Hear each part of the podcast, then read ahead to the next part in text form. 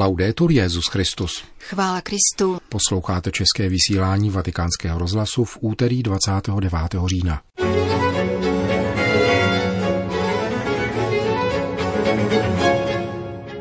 Křesťanská naděje dává bezpečí, kázal papež František při raním v kapli domu svaté Marty. Zástupci tří monoteistických náboženství podepsali ve Vatikánu deklaraci proti eutanázii. Jediná svízel jsou senzacechtiví spisovatelé, říká německý historik k přejmenování Vatikánského archívu. To jsou hlavní témata našeho dnešního pořadu, kterým provázejí Milan Glázer a Jana Gruberová.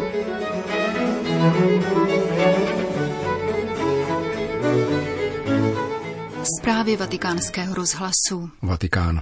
Křesťanská naděje je jako kotva hozená k břehu, kázal dnes papež při raním v kapli domu svaté Marty. Povzbudil k životu napjatému vstříc setkání s pánem. Jinak se křesťanský život skazí jako stojatá voda. Ve své reflexi komentoval Petru v nástupci první čtení z listu Římanům, ve kterém svatý Pavel pronáší chvalospěv na naději. Celé tvorstvo nedočkavě čeká, je sice podrobeno nicotnosti, zůstala však tvorstvu naděje, že bude vysvobozeno z poroby porušení a dosáhne svobody ve slávě božích dětí. Někdo z Římanů, komentoval František, si zřejmě přišel stěžovat a Pavel proto povzbuzuje. Ačkoliv už máme první dary ducha, i my sami uvnitř naříkáme a očekáváme vykoupení našeho těla. Naše spása je předmětem naděje. Doufat, řekl dále, je něco jako vrhnout kotvu k břehu a držet se lana. Ne však pouze my, ale celé tvorstvo bude vysvobozeno a naší zálohou jsou první dary Ducha Svatého. Naděje je život v neustálém napnutí. Vědomí, že se nemůžeme zabydlet zde. Křesťanský život se vypíná vstříc. Pokud křesťan tuto perspektivu ztratí, stane se jeho život statickým, nehybným a začne se kazit. Pomysleme na vodu. Stojatá, netekoucí voda se kazí. Křesťan, který není schopen vztahovat se, natahovat se k druhému břehu, se nakonec skazí. Křesťanský život pro něho bude filozofickou naukou. Bude to považovat za víru, ale nebude mít naději. No. Rozumět naději je obtížné, pokračoval papež. Mluvíme-li o víře, vztahujeme se k Bohu, který nás stvořil, k Ježíši, který nás vykoupil. Recitujeme krédo, které má konkrétní obsah. Když mluvíme o lásce, týká se to prokazování dobra bližním. Avšak obsáhnout naději je těžké. Je to ta nejmenší ctnost, kterou mohou mít jenom chudí. E Chceme-li být muži a ženami naděje, musíme být chudí a na ničem nelpět. Chudí a otevření druhému břehu. Naděje je pokorná. Je ctností, kterou je denně třeba zadělat. Ano, řekněme to tak. Každý den je třeba se jí chopit, vzít za lano a zjistit, že je ukotveno tam a držet rukama. Každý den je nezbytné si připomínat, že máme zálohu, kterou je Duch Svatý, jen v nás působí skrze maličkosti. Ježíš v dnešním evangeliu mluví o naději a používá obraz hořčičného zrnka a kvasu.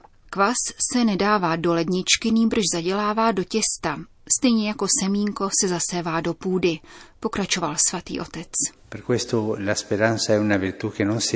Proto je naděje cností, která je neviditelná. Působí z dola.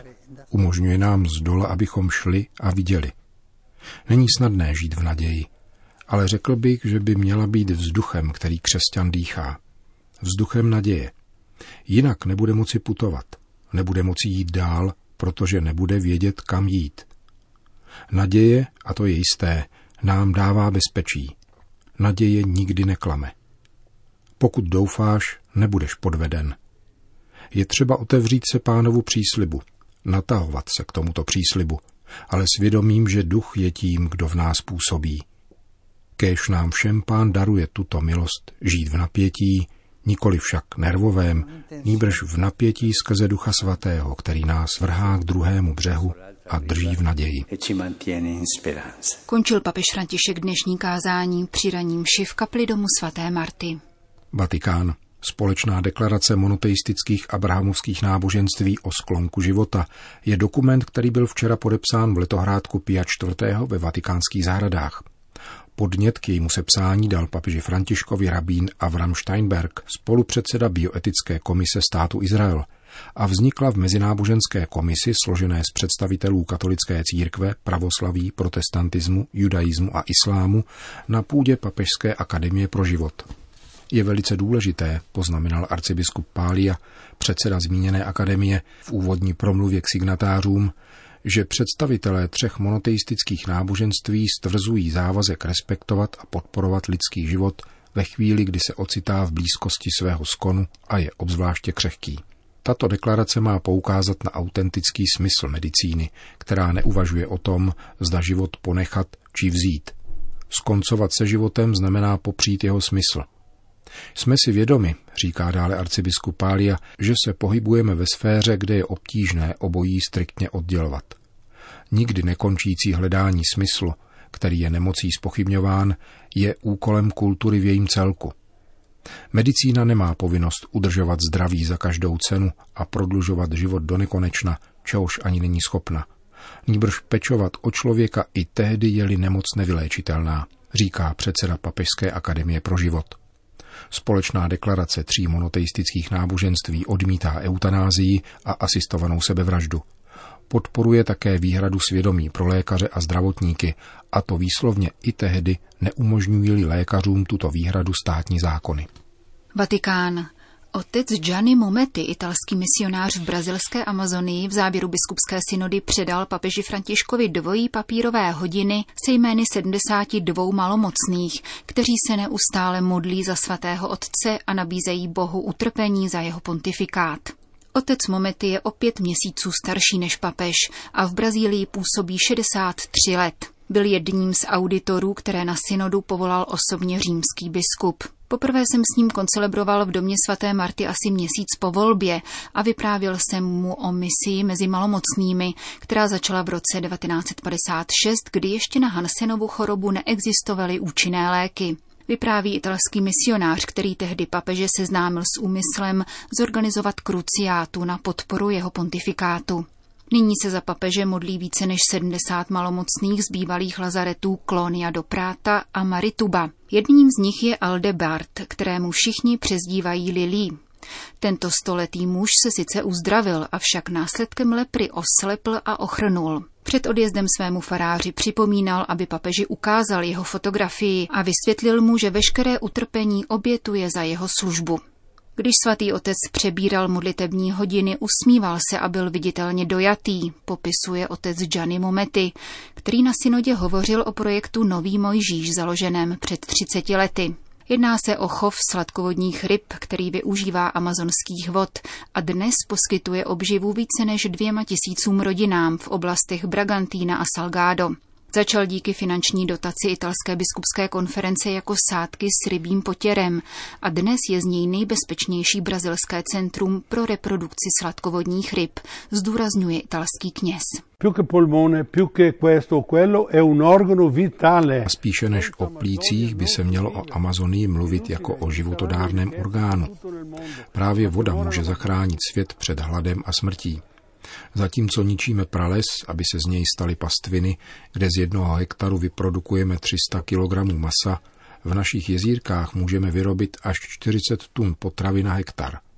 Měníme amazonskou vodu ve zdroj života a obživy. Amazonské vodstvo je třikrát rozlehlejší než to, co dosud bylo zničeno.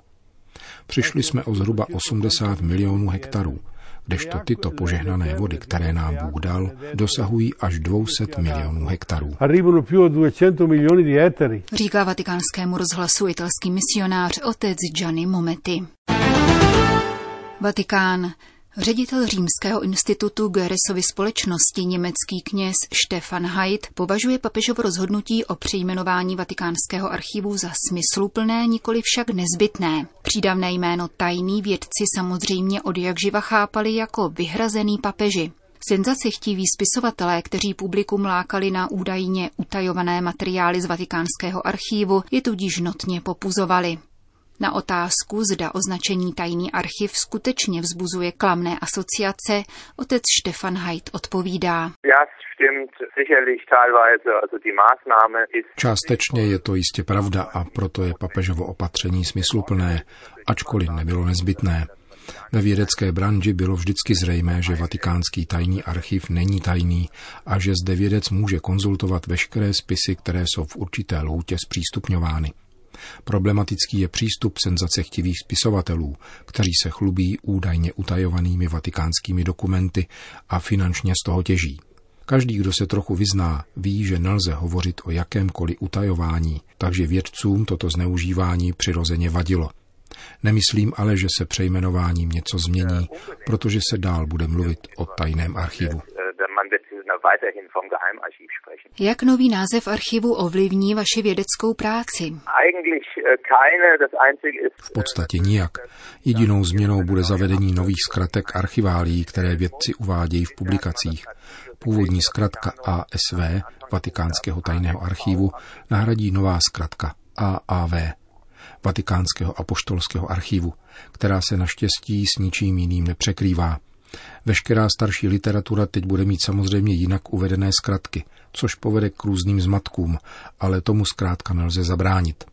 Nová nomenklatura jistě souvisí se širším zpřístupněním archiválií, jmenovitě s otevřením archivu pontifikátu Pia 12. v březnu příštího roku.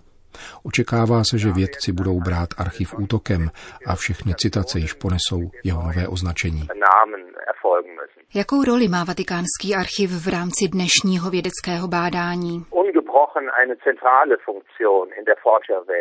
Ve vědeckém světě zastává nepřetržitě naprosto ústřední úlohu. Zhromažďuje totiž ohromující množství významných archiválí ze všech pěti světadílů. Nikoli náhodou je katolická církev světovou církví. S dnešní digitalizací se objem archivu umenšuje, ale uchované písemnosti dosahují nebývalých rozměrů. Pouze archiv Pia 12. má 16 milionů stran. Při tak velkém rozsahu je jasné, proč je archiv významný nejenom pro církevní potřeby, nýbrž také pro čistě světské zájmy. Uzavírá německý historik. Bangladeš.